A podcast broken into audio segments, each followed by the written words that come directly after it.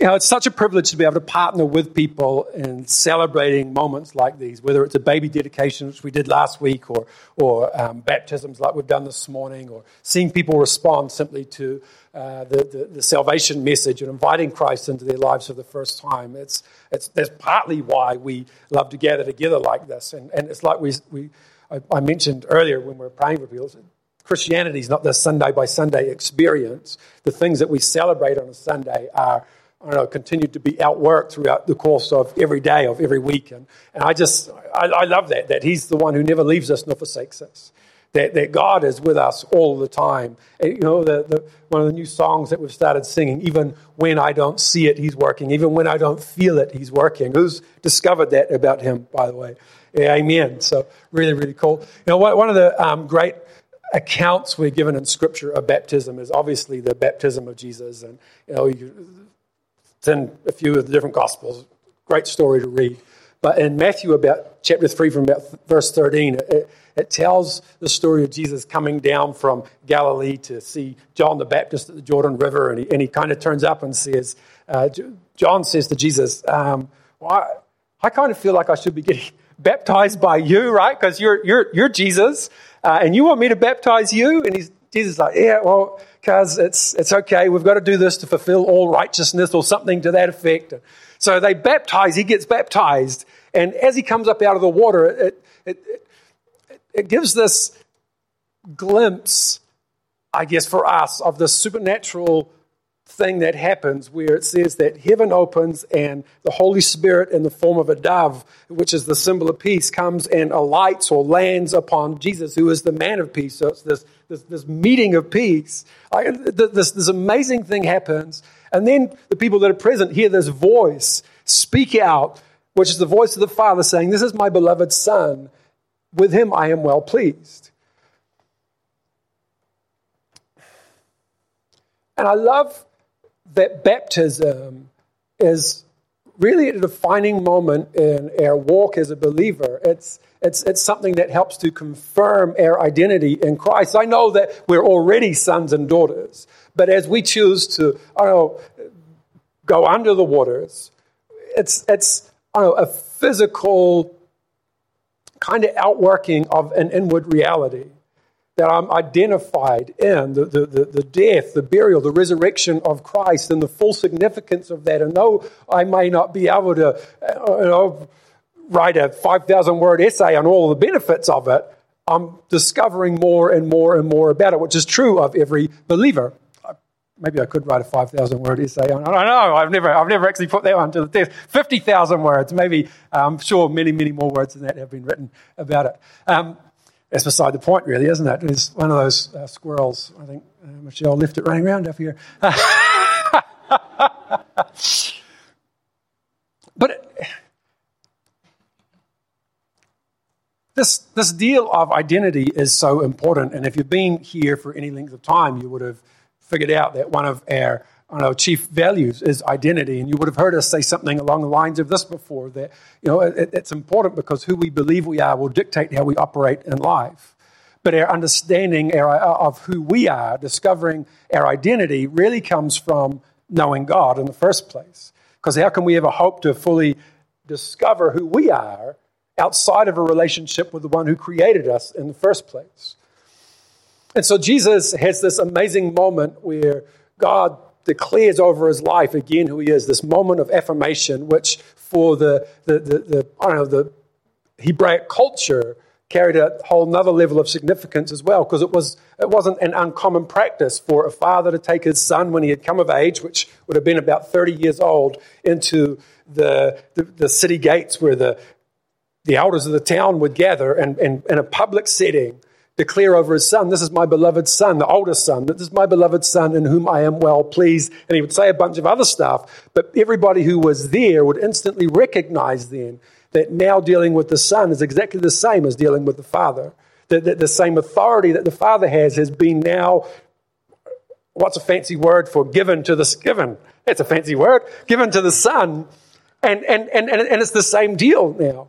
And then Jesus is led, scripture, we read through the story into Matthew chapter 4, that he's led into the wilderness for 40 days and 40 nights by the Spirit, and he fasts for that whole time. Like, wow, that's a long time to be fasting, by the way. So when it says that he comes out hungry, that's kind of like the understatement of the century.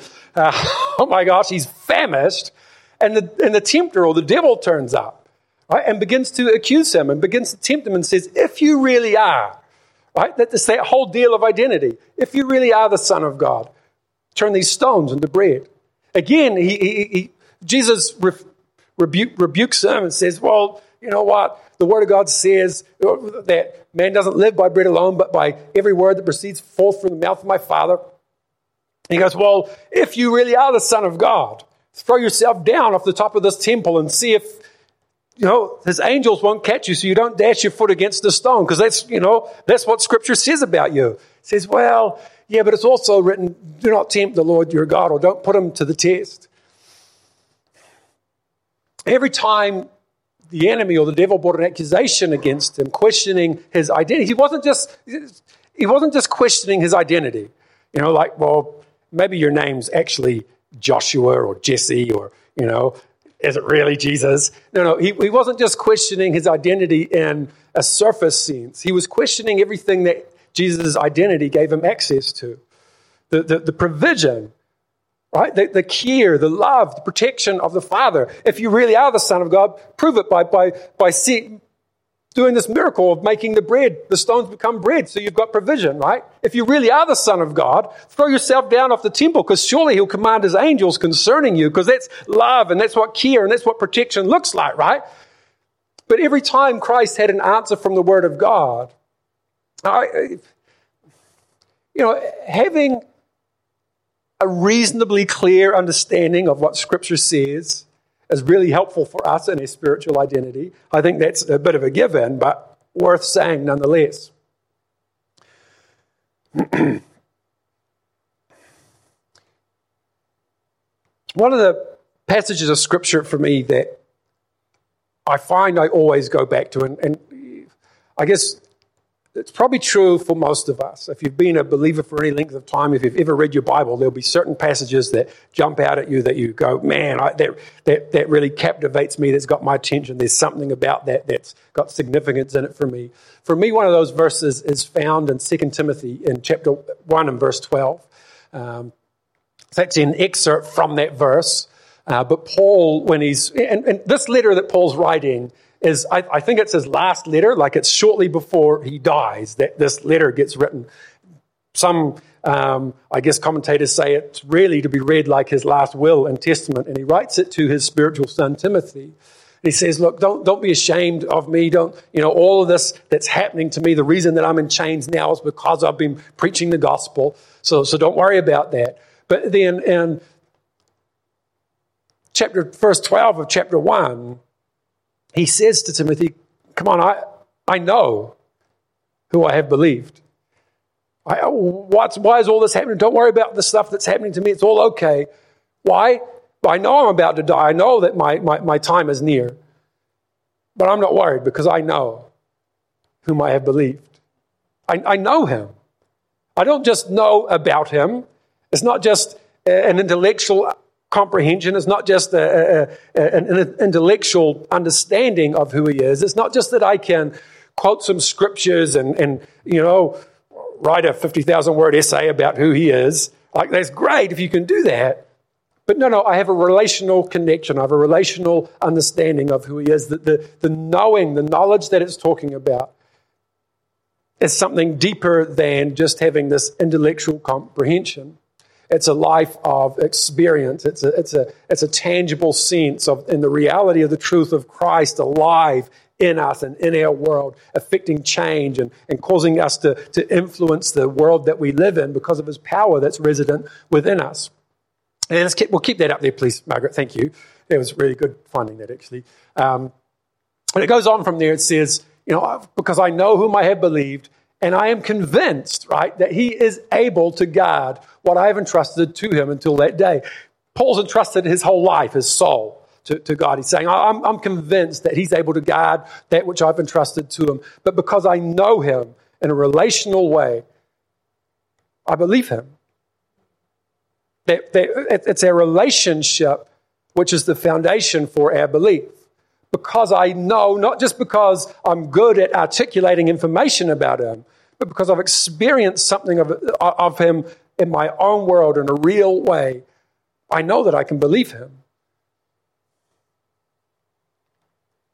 And I am convinced, right, or persuaded, the New King James Version puts it, that he is able to guard or to keep what I've entrusted to him. I love what it says that he's able to guard, right? Like he's able to protect, he's able to look after, he's able to watch over with an uninterrupted diligence. He watches over us. I sometimes talk to people and it's like, yeah, you start to get the sense that they feel like they don't measure up for some reason. Like I'm a Christian, I'm a believer, but I'm not doing very well at it. I've got some problems, I've got some issues, I've got some stuff that I'm continuing to deal with. And you see them kind of degrading themselves in the conversation, like, oh, wow, no, if you're in Christ, you're not down here. You're seated with him in heavenly places. Like you're already seated with him in heavenly places. And it's not as though, because maybe it's just me, right? But sometimes I've felt like God, the Father, is the guy who's sitting there with his big judgy finger pointing out all the things that I'm doing wrong or the ways that I'm not measuring up right. Like even when I read Scripture, right? Like the fruit of the Spirit, kindness, peace, patience, perseverance. Like sometimes it seems like none of those things are in operation in my life. Like, well, failing, right? Like that's not measuring up. What about there's no slander, you're not mocking anybody, there's no malice, there's no envy, there's no jealousy, there's no strife, there's no hatred. Well, sometimes, because there's all of these lists, even through the New Testament, right? Like the book that's no longer the law, but it's under grace. But there's all these lists and moral obligations that it feels like when we read them. Oh man, I've got to add to brotherly kindness, godliness, and to godliness, all these things. Like, oh man, I don't know if I'm doing that very well. And at times for me, it's felt like God's the one who's the Father's going, well, what about this? What about that? What about this? How about that? How about this? Well, could you stop it? Right? Like there's too many things that I'm not measuring up in, and I don't feel good. I don't know if you've ever had a statement like this running through your mind. I just don't feel like a good person. I'm not always down on myself. I'm a fairly positive individual, but sometimes that statement pops up for me. Man, I'm not really very good. like not just good at doing something, but as a person. I'm like, whoa, well, that's not true. Right? Because I know. So this is where the confidence of this kind of scripture comes from, or the confidence that this kind of scripture inspires, right? Because I can just go back to this and go, well, no matter how I'm feeling, I actually know who I believe. I recognize, I know, I've written down some of the things that he said about me, right? I've underlined some of his promises, and if I'm feeling down and it gets on me, I'm like, no, hang on a minute. That's not true of who I am. All the great things that are written in Scripture, kind of like a ethical conduct and the fruit of the Spirit and stuff like that, I feel like this is kind of like a secret, right? Well, it's been a secret for me because I didn't discover it until, recently enough. None of those things are written so that we would have to measure ourselves up against them. That doesn't stop us from desiring the fullness of them in our world. But we don't have to write down all the things that Scripture says about how we should conduct ourselves in a good Christian way and then go and measure ourselves up against it and see where we're failing. All of those things are written there so that we could discover and we could see and we could recognize the invitation that we have to step into the fullness of what's written on the pages of the book. right? That's actually an invitation for us to experience something that Christ has already apprehended on our behalf. That's the finished work of the cross and its full manifest glory operating in our lives that we don't have to work for. And that's kind of mind-boggling sometimes, right? Like, what do you mean I don't have to work for it? Do I not have to try and get it right? Well, I'm not saying that it's wrong to try and get it right. I'm saying it's not fully dependent on you. It's the finished work of the cross. It's Christ in us, the hope of glory. It's no longer I who lives in you. I mean, imagine that. When you do something that is wrong or feels bad, you feel like you're failing. You know, well, actually, it's no longer, I've been crucified with Christ. Can't blame me. It's no longer I who lives. It's Christ who lives in me. The life that I now live in the flesh, I live by faith in the Son of God who loved me and gave himself for me. I don't know if you've ever gone so far as to say, well, Jesus, blame yourself. It just occurred to me now. I've never really done that either. But, you know, he's already paid the price. I think I'm going to invite the musos to come back up this morning. Really, I say all that to say this, that yes, Christianity is impossible. But that's only in the sense of us trying to achieve all of that for ourselves. Because he's the God of the impossible.